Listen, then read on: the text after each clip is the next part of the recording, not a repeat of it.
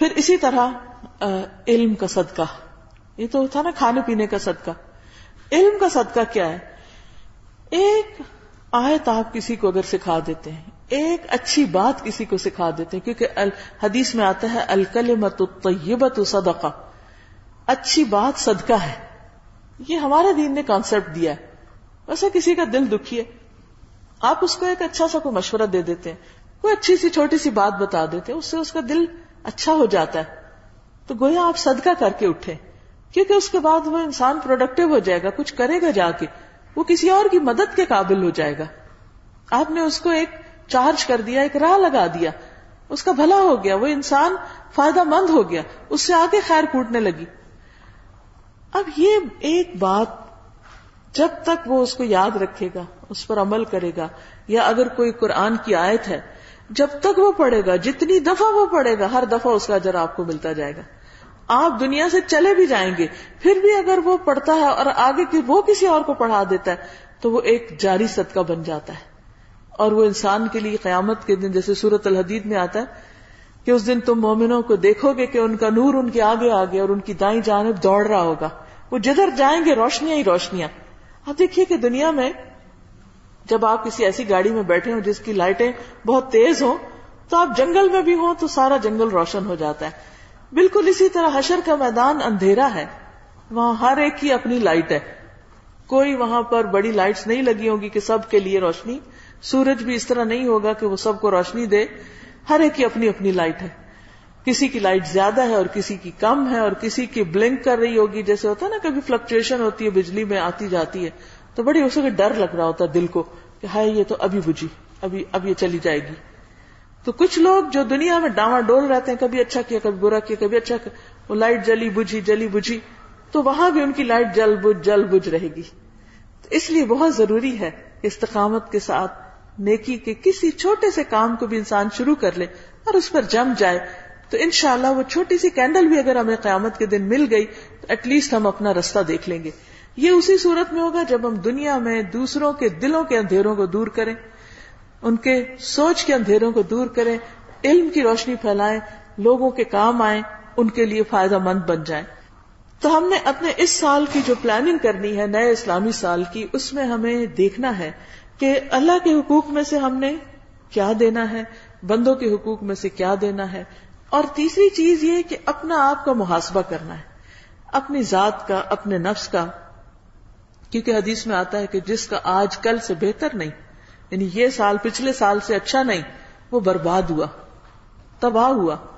تو ایسا نہ ہو کہ ہم نیچے کی طرف آئیں، ہمیں ہر سال اوپر کی طرف جانا ہے۔ اور پھر انسان ہمیشہ دو حالتوں میں سے ایک میں ہوتا ہے ہمیشہ، وہ کیا ہے کہ اگر وہ نیکوکار ہے تو وہ نیکیوں میں اضافہ کرتا چلا جاتا ہے، اور اگر وہ غلط کام کر رہا ہے تو غلطیوں میں بڑھتا چلا جا رہا ہے۔ اب ہمیں کرنا کیا ہے کہ یا تو نیکی کرنی ہے، اور اگر غلط کام کرے تو سٹاپ لگا کے اس پہ توبہ کرنی ہے، اپنے آپ کو اس کے لیے چھوڑ نہیں دینا۔ ہم سب کو اپنی کمزوریاں پتہ ہوتی ہیں، اپنی غلطیاں پتہ ہوتی ہیں، اپنی کوتاہی کا علم ہوتا ہے، تو یا تو ہم اچھے اچھے کاموں میں لگے رہے، یا یہ کہ اگر ہم اچھے نہیں کر رہے اور ہم سے غلط ہو گئے تو پچھلی غلطیوں پر توبہ کریں۔ امام ابن القیم نے محاسبے کے بارے میں کہا ہے کہ سب سے پہلے انسان اپنے فرائض کا محاسبہ کرے، اگر فرائض کی ادائیگی میں کمی پائے تو قضاء یا اصلاح کرے، یعنی اپنی قضاء کرے، روزے رہ گئے تو ان کو پورا کرے، زکوٰۃ رہتی ہے تو وہ دینے کی کوشش کرے، حج نہیں کیا تو اس کی پلاننگ کرے اور اس کا تدارک کرے۔ دوسری چیز منہیات پر محاسبہ کرے، یعنی جن چیزوں سے روکا گیا ہے ان کے بارے میں سوچے، کون سی چیزیں جو اللہ نے روکی اور میں کیے چلے جا رہی ہوں۔ اور پھر اگر اپنے آپ کو دیکھے کہ وہ غلط کاموں میں لگا ہوا ہے تو وہاں سے رک جائے اور توبہ استغفار کرے، اور اس طرح اس کو صاف کر لے، یعنی اگر آپ کھولتے اپنی الماری اور اس کے ڈبے میں کوئی گندی چیز آ گئی ہے تو فوراً اس کو نکال کے صاف کر دیں۔ ایسا ہوتا نا اکثر، آپ ڈرار کھولتے ہیں تو ڈرار میں کوئی فنگس لگی ہوئی ہے یا کوئی اور چیز ایسی ہے تو آپ فوراً ہر چیز نکال کے اس کی پوری صفائی کر کے ری ارینج کرتے ہیں اس کو۔ اسی طرح ہمارا وہ جو اس سال کا ڈبہ ہے اس کے اندر بھی کچھ نہ کچھ جا پڑے گا اور اس کی صفائی کرنا ضروری ہوگی، تو اس کی صفائی آپ ساتھ ساتھ کرتے رہے, جمع نہ ہونے دے, کیونکہ اگر وہ گندگی جمع ہوگی تو ایسا نہ وہ دیمک لگ جائے یا کوئی اور گھن لگ جائے اور وہ ساری نیکیوں کو چاٹ جائے. کیونکہ جہاں کوئی چیز آپ رکھتے ہیں, مثلا کھانے کی چیز رکھتے ہیں, کیا ہوتا ہے ساتھ ہی اس کی آ, وہ شروع ہو جاتی ہے, ڈیکمپوزیشن ہوتی ہے, کیا ہوتا ہے وہ, جی وہ شروع ہو جاتی ہے اور وہ گلا سڑنا شروع ہو جاتی ہے, تھوڑی دیر کے بعد وہ خراب ہونے لگتی ہے اور پھر وہ ختم ہو جاتی.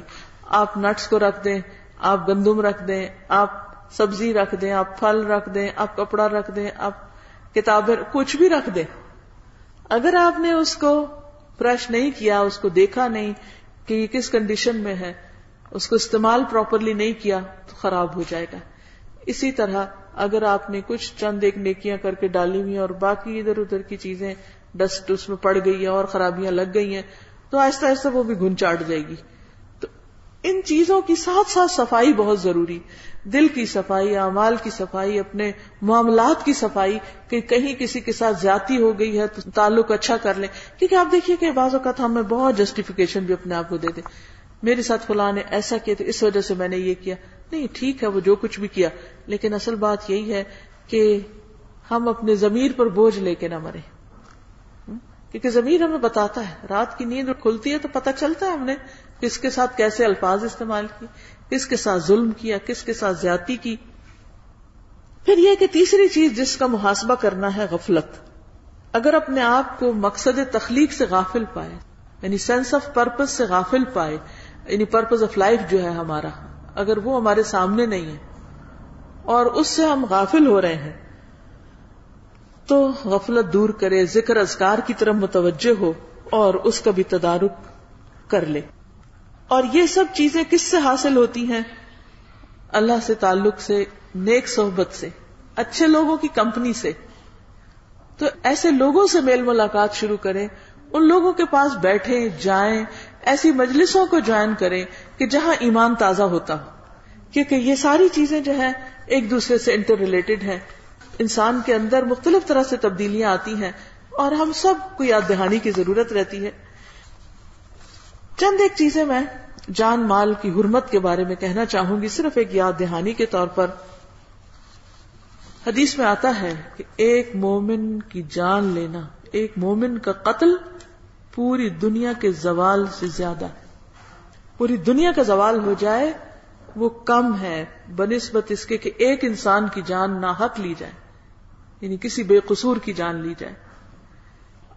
اور اگر وہ مومن ہے اور جان بوجھ کے اس کو قتل کیا گیا ہے صرف دنیاوی کسی بینیفٹ کی خاطر, تو قرآن مجید میں آتا ہے وَمَن يَقْتُلْ مُؤْمِنًا مُتَعَمِّدًا فَجَزَاؤُهُ جَهَنَّمُ خَالِدًا فِيهَا وَغَضِبَ اللَّهُ عَلَيْهِ وَلَعَنَهُ وَأَعَدَّ لَهُ عَذَابًا عَظِيمًا.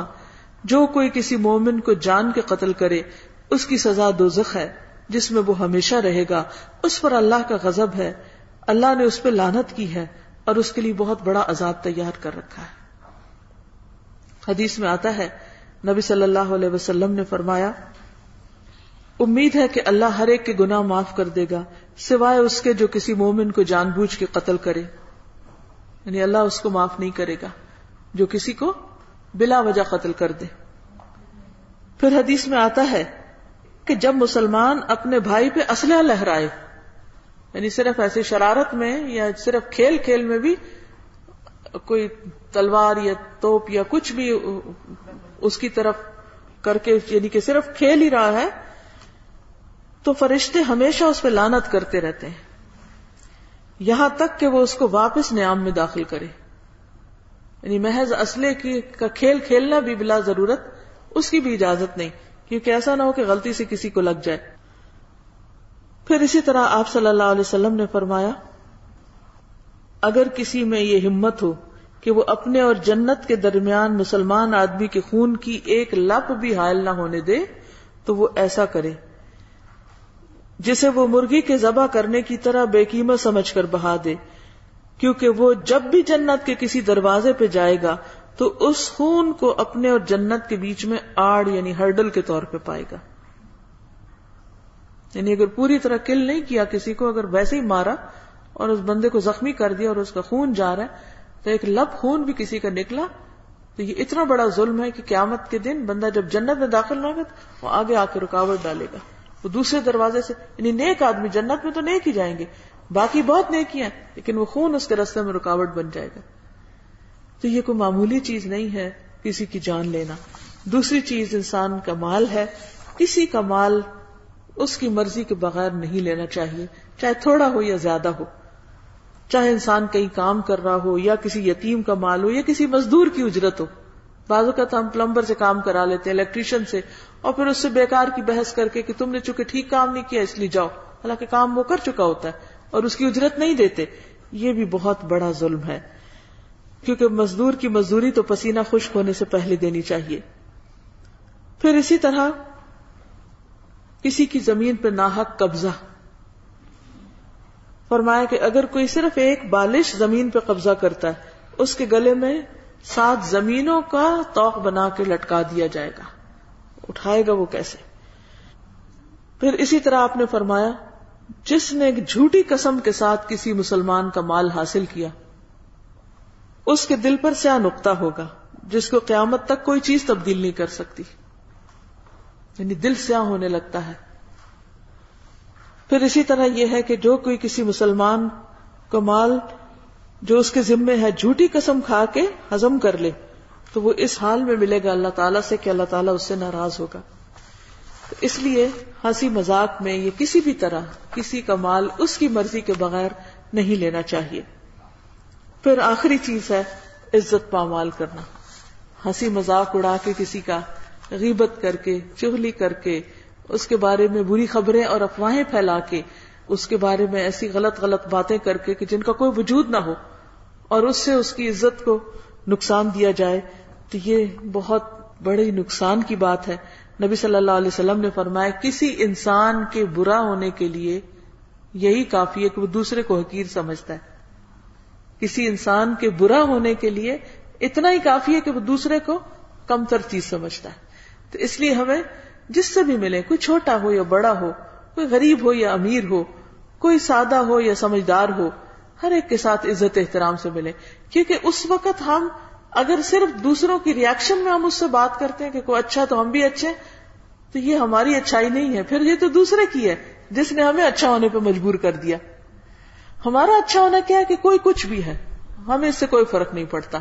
ہم آگے اچھی طرح اخلاق سے بڑھ کر ملیں اور سب کے ساتھ اچھے اخلاق کا معاملہ کریں، کیونکہ اس سے ہماری بڑائی پتہ چلتی ہے کہ ہم ہم اچھے مرتبے پر، اخلاق کے اعلیٰ درجے پر فائز ہیں.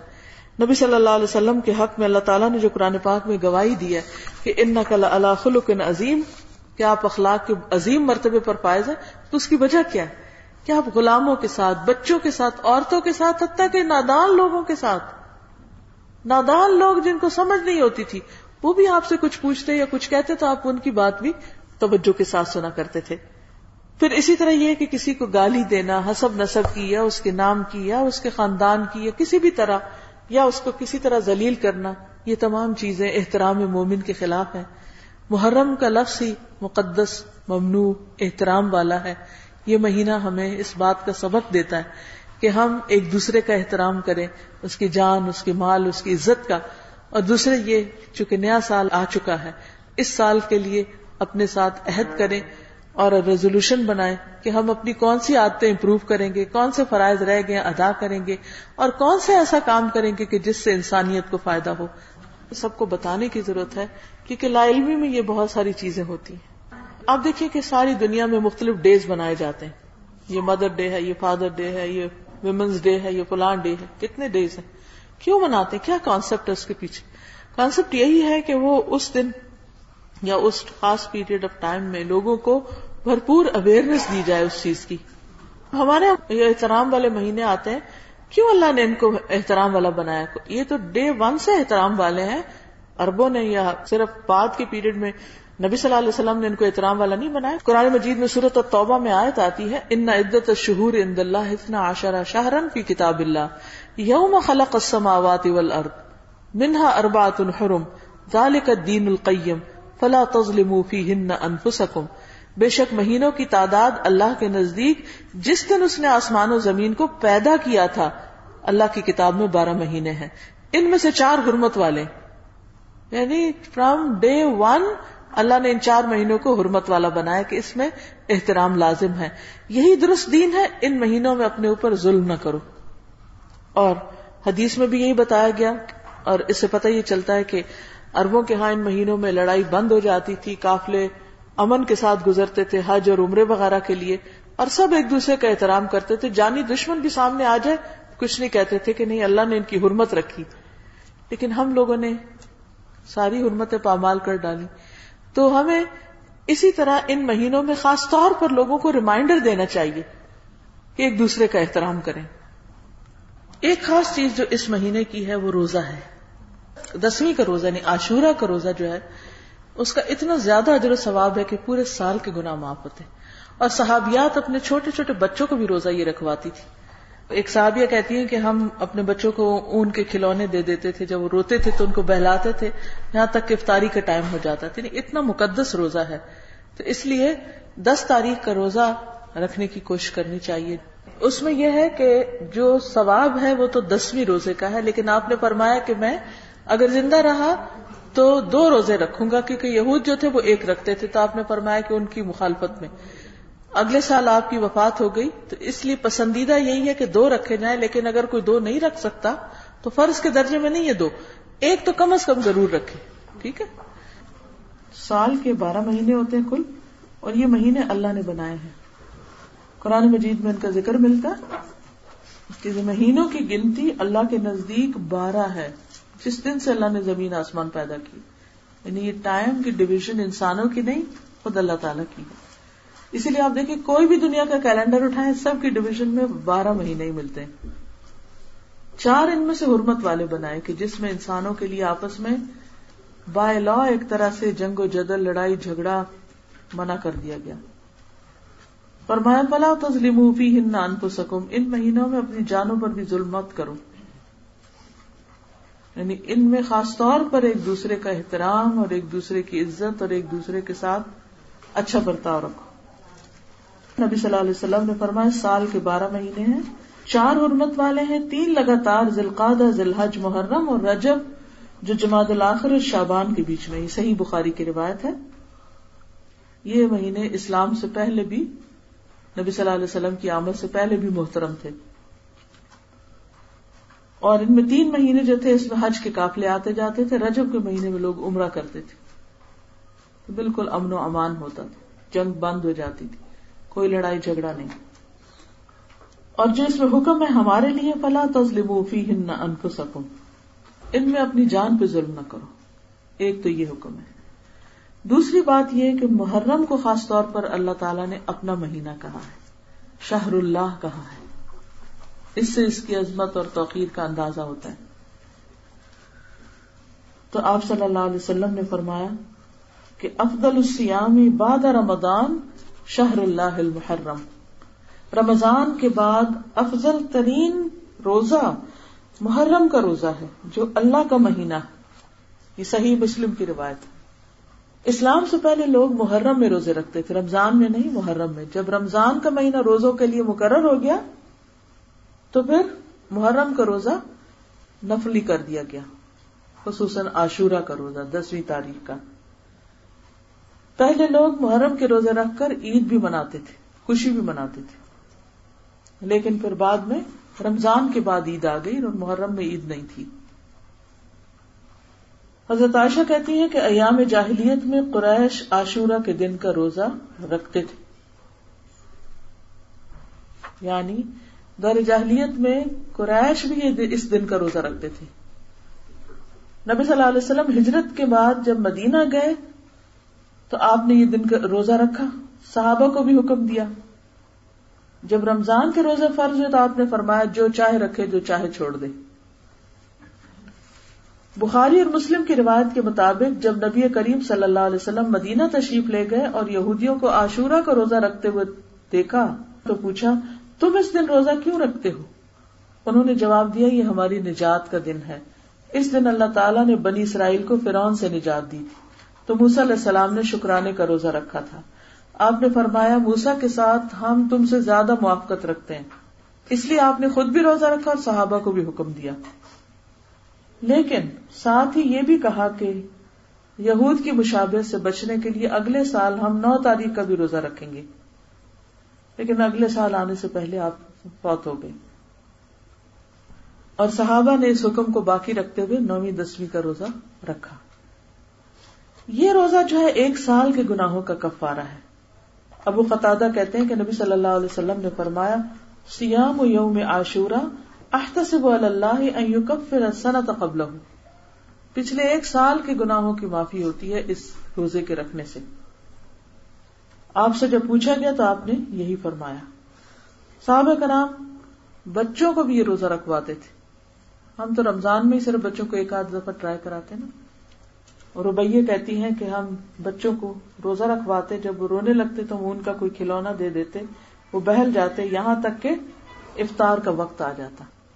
تو اس لیے اس دن کی جو اہمیت ہے وہ صرف حضرت امام حسین کی وجہ سے نہیں ہے, بلکہ یہ پہلے سے ہی ہے. حضرت موسیٰ کے زمانے سے ہے, قریش کے دور میں بھی ہے, خود نبی صلی اللہ علیہ وسلم کے زمانے میں بھی ہے. جو واقعہ کربلا ہے یہ پچاس سال کے بعد ہوا تھا نبی صلی اللہ علیہ وسلم کی وفات کے, ساٹھ ہجری میں. تو اس کے بعد پھر اور چیزیں اس میں شامل ہو گئی, لیکن دین تو پہلے سے مکمل ہو چکا ہے نا. اب یہ ہے کہ لوگوں کو بعد کے واقعات تو پتہ ہے, مگر اصل میں کرنے کا کیا کام ہے وہ ہم بھول گئے, تو اس کو یاد کرانا بھی ضروری ہے. تو اللہ تعالیٰ ہمیں توفیق دے کہ ہم واقعی روزہ رکھ سکیں. جزاکم اللہ خیر. الحمدللہ ہم نے جو بھی سنا اس میں جو اس کا کنکلوژن ہے وہ یہ ہے کہ اس وقت ہم سب کے پاس سب سے قیمتی ترین چیز ہمارا وقت ہے, جس کی قسم اللہ تعالیٰ نے قرآن میں کھائی ہے. والعصر ان الانسان لفی خسر, قسم ہے زمانے کی, دنیا کی ساری انسانیت نقصان میں ہے. اب وہ وقت ہمارے ہاتھوں سے نکل رہا ہے, سلپ ہو رہا ہے, ایک دن گزر گیا. جی ہم ہر وقت لوز کر رہے ہیں. ایک دن جو گزر گیا, ابھی یہ لمحہ گزر گیا, پاسٹ میں چلا گیا. اب جو پاسٹ میں چلا گیا وہ آ نہیں سکتا, وہ فیوچر نہیں بن سکتا, پریزنٹ نہیں بن سکتا. اب دیکھنا یہ ہے کہ میں نے اپنا یہ لمحہ کس کام میں گزار دیا. یہ بڑی سوچنے کی اور بڑی اس کی فکر کی بات ہے, کیونکہ ہم دیکھیں ہمارا پورا دن hours, minutes, seconds, milliseconds ان سے مل کے بنتا ہے. ہم نے آج کے دن میں کیا کام کیا, کیسے گزارا, کن کاموں میں گزارا. دیکھیں کام دنیا کے ختم نہیں ہوتے, انسان ختم ہو جاتے ہیں, انسان چلے جاتے ہیں, کام وہی رہتے ہیں. جیسے استاد نے ایک مرتبہ اپنے لیکچر میں کہا تھا کہ ہم خواتین کا پیشن ہوتا ہے اپنا گھر, اور ٹھیک ہے کوئی بری بات نہیں ہے, گھروں سے ہر ایک کو محبت ہوتی ہے, لیکن یہ گھر اتنے بے وفا ہیں کہ ہماری ڈیتھ کے بعد سب سے پہلے ہمیں اٹھا کے باہر رکھ دیں گے. ان گھروں میں تو ہم نہیں دفنائے جائیں گے, ان گھروں سے باہر نکال دیا جائے گا. اور ایک مرتبہ مجھے یاد ہے کہ یاسمین آپا اس وقت ہمارے درمیان موجود ہیں, یاسمین خاکوانی جو ہماری ٹیچر بھی ہیں اور ڈائریکٹر ریجنز بھی ہیں اس وقت الہدا ہیڈ آفس میں, اور ماشاءاللہ ان کے ساتھ بہت پرانا تعلق ہے, پشاور سے ہی ان کا تعلق ہے. اور انہوں نے ہر موقع ہر قدم پر ہماری ایسی رہنمائی کی جیسے بچوں کی طرح ہمیں انگلی پکڑ کے چلنا ہمیں سکھایا. تو ان کی ایک بات مجھے آج بھی یاد ہو رہا ہے, ہمیشہ ان کی بات ہی یاد کرتی ہوں کہ انہوں نے ایک مرتبہ کہا تھا کہ امام راضی کا ایک کال انہوں نے بتایا تھا کہ امام راضی کہتے ہیں کہ وقت کی حقیقت کو میں نے ایک برف بیچنے والے سے سمجھا. وہ اس کے ہاتھ میں برف کا ایک ٹکڑا تھا اور وہ کہہ رہا تھا لوگوں میرا سرمایہ پگھل رہا ہے اور مجھ سے لے لو, یہ یہ لے لو, میرا سرمایہ پگھل رہا ہے. تو حقیقت میں ہمارا وقت بھی ہماری زندگی بھی لمحہ لمحہ گزر رہی ہے. اللہ تعالی ہم سب کو توفیق عطا فرمائے کہ ہم اس کی قدر کریں, اس کی ٹائم مینجمنٹ ہم کریں, دنیا کے اور کاموں کے ساتھ ساتھ اللہ کے لیے بھی دیکھیں کتنا وقت دیتے ہیں اللہ کو, کیا کرتے ہیں اللہ کے لیے. جزاکم اللہ خیر.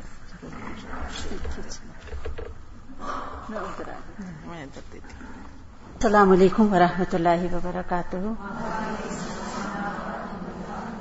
زندگی کی حقیقت ہم سب بہت اچھی طرح جانتے ہیں.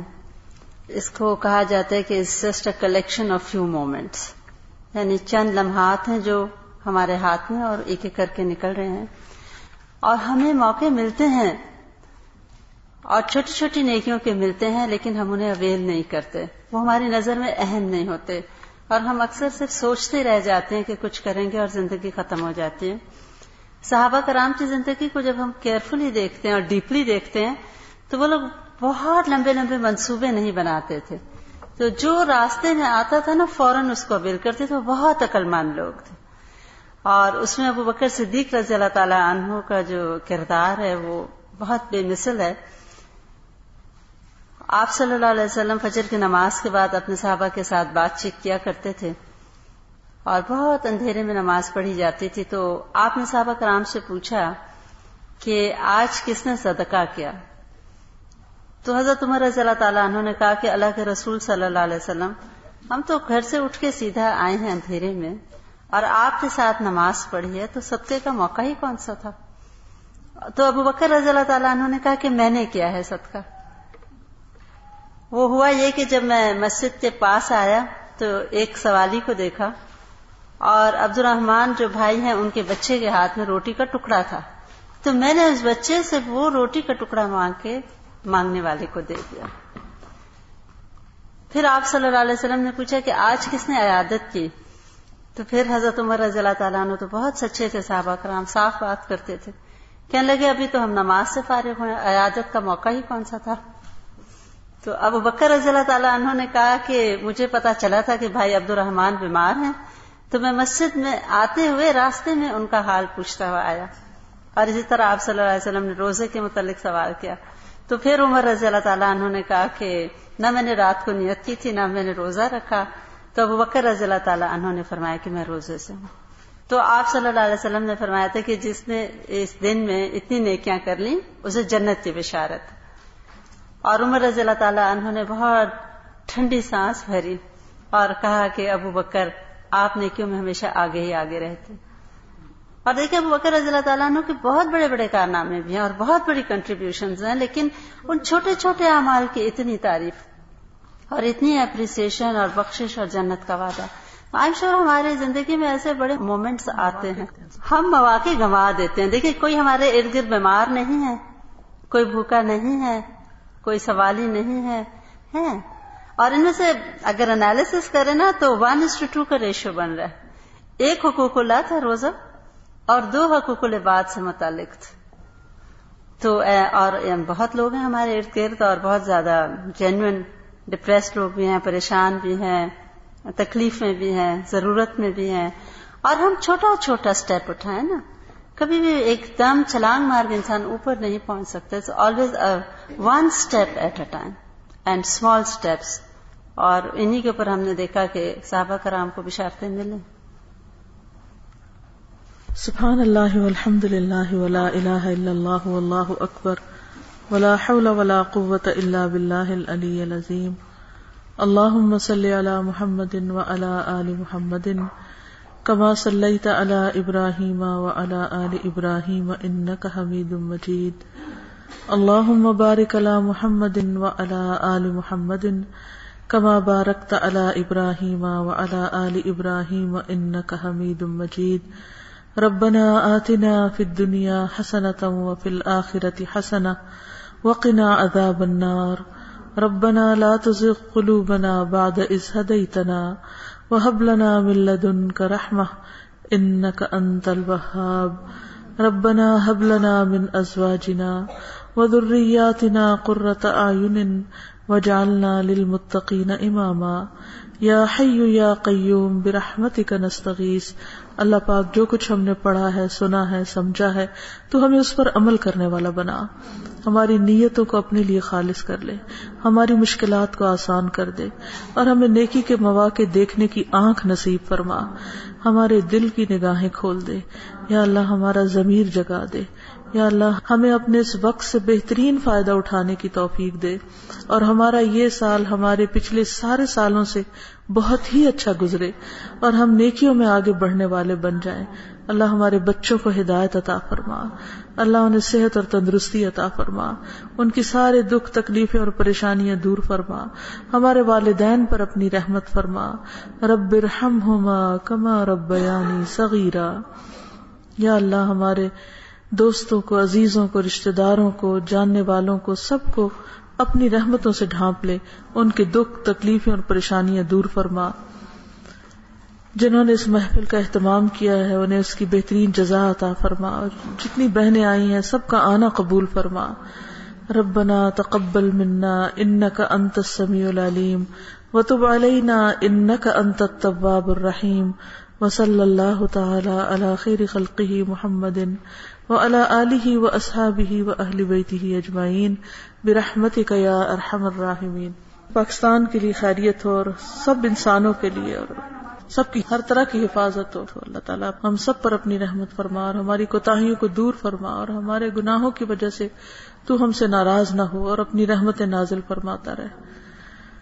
ربنا تقبل منا انك انت السميع العليم وتب علينا انك انت التواب الرحيم وصلى الله تعالى على خير خلقه محمد وعلى آله واصحابه واهل بيته اجمعين برحمتك يا ارحم الراحمين. واخر دعوانا الحمد لله رب العالمين.